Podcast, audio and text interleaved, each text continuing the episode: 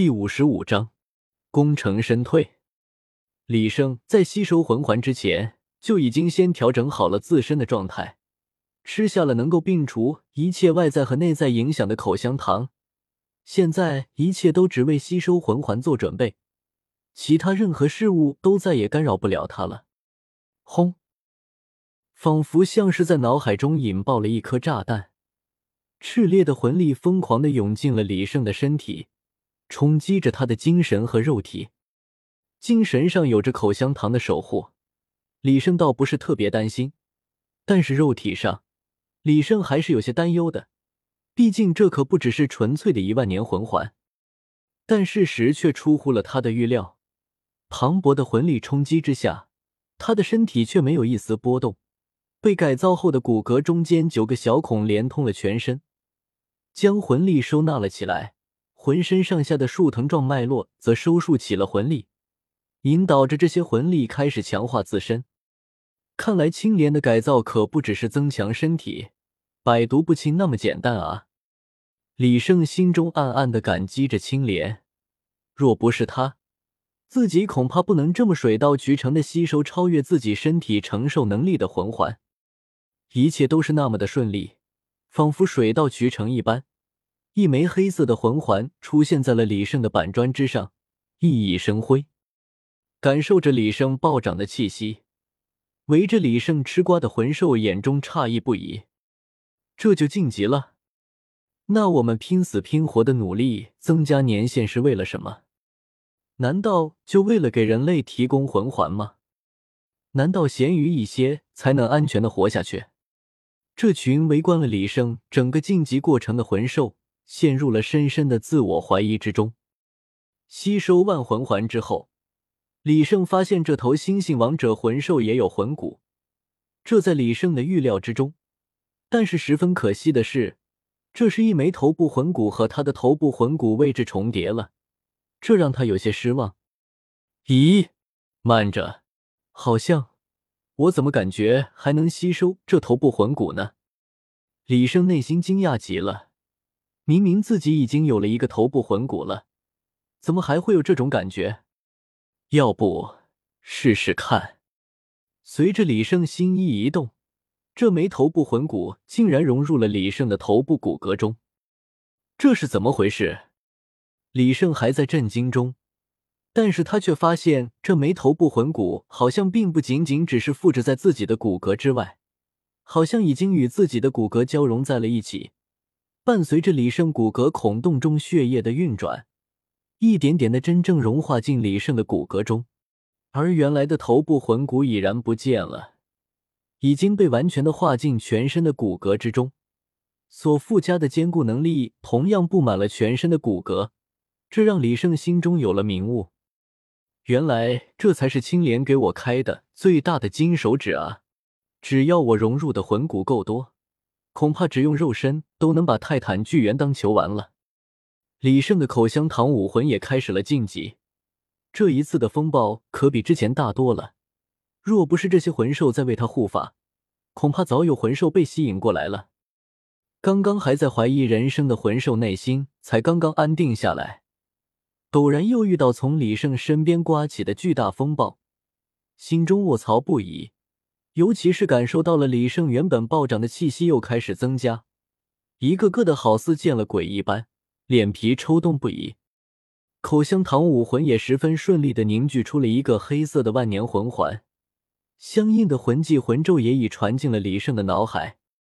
值得一提到是，李胜这次晋级竟然带动了李胜第一个魂环的晋级，将之从百年魂环一下跃升为了两千年年限的魂环。第二、第三魂环也得到了不小的提升，各自大概增加了一千多年的年限。现在李胜前三个魂环全是紫色，第四个则是黑色。这样的魂环搭配放出去，绝对吓傻一大票魂师。六紫两黑双生武魂，李胜感觉棒极了。李胜刚睁开双眼，就看到围着自己的魂兽以一种极为诡异的眼神看着自己。扫视下自身，发现身上才换的衣服被刚才晋级时的风暴撕碎了，他又双若着裸奔了。李胜不由得老脸一红，从空间手环里取出衣服套了起来。这一套可不得了了，衣服又变小了。这次晋级又是他的身高拔高了几分，原本还能穿的衣服，这下彻底穿不上了，连套都套不进去了。李胜只好草草的在胯部系了件衣服，仰天长叹了起来：“天哪，我容易吗？我，老天爷，你非逼着我裸奔是吗？就算是当紧身衣侠、漏腚侠，也比当裸奔侠、火斗当侠强啊！”李胜悲愤不已，他错误的将魂兽们看变态的目光当成了看变态的目光。眼见李胜已经晋级完毕，这些魂兽这才缓过神来，眼神复杂的看了李胜一眼，在几头魂兽的带领下离开了李胜。被这些魂兽复杂的目光瞥过身体的李胜不由得起了一身鸡皮疙瘩，将衣服又系紧了些。他总觉得这些魂兽有意无意的在朝自己的裆部瞄，当然，他感觉得到也不错。那些魂兽的确是在看他的裆部，不过是在看衣服而已。魂兽们可没有穿衣服的习惯，这就造成了一个误会。看着这些总往自己胯下盯到魂兽终于离开，李胜这才放松了下来。被压制的困意涌上了心头，他现在迫切的想要睡上一觉。这里曾是恶鬼们的老巢，轻易不会有魂兽会过来。更何况这里才发生过一场大战，除了血腥味有些重，在这里扎营再安全不过。伴随着血腥味，多日没有睡觉的李胜在帐篷里沉沉的睡了起来，一直睡到第二日上三竿才爬了起来。啊！李生钻出了帐篷，对着太阳制造了一道彩虹。哆嗦了两下，感受着大自然清新的气息，李生忽然发现自己好像喜欢上了这种自然的感觉。呼噜噜噜！李生突然揉着脸摇了摇头，将这种变态的想法甩出了脑海。虽然这样很舒服，但我可是文明人，不是野人，怎么可能生出这种想法？一定是裸奔太过频繁出现的幻觉。李胜袒露着胸膛，在胯部围了一件上衣，就这样离开了这片峭壁。这里所发生过的曾经的故事，也会在此处埋葬。这些恶鬼们也算永远的埋葬在了这儿。算算时间，自从我进入落日森林到现在，应该也有了大半个月了。不知道三哥他们有没有来到天斗城？如果他们见了我这个样子，一定会吓一大跳。说起来也是，李胜自从进入了落日森林，在不到两个月的时间里就有了这么大的变化。才十二岁，身高就蹭蹭的窜到了将近一米八，面容更是俊朗了许多。出去说是十八岁都有人信。嗯，你们这是？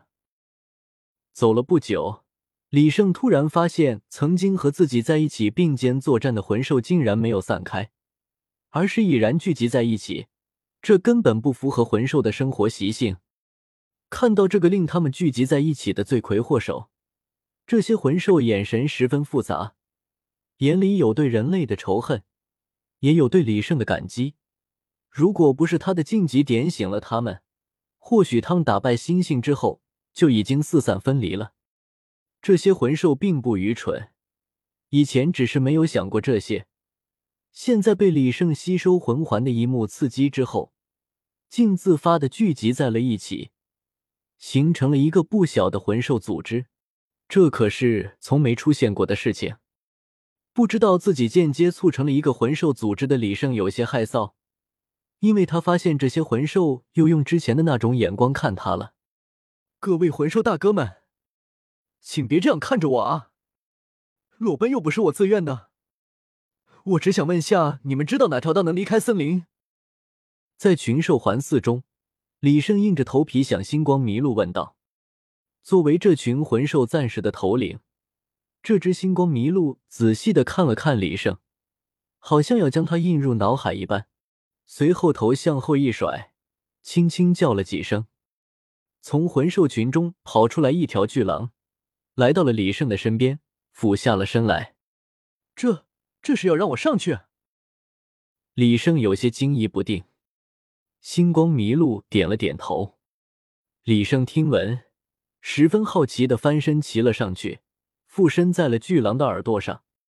这个狼兄，骑马骑啥的我都骑过，这骑狼可是第一次，你可要温柔点啊！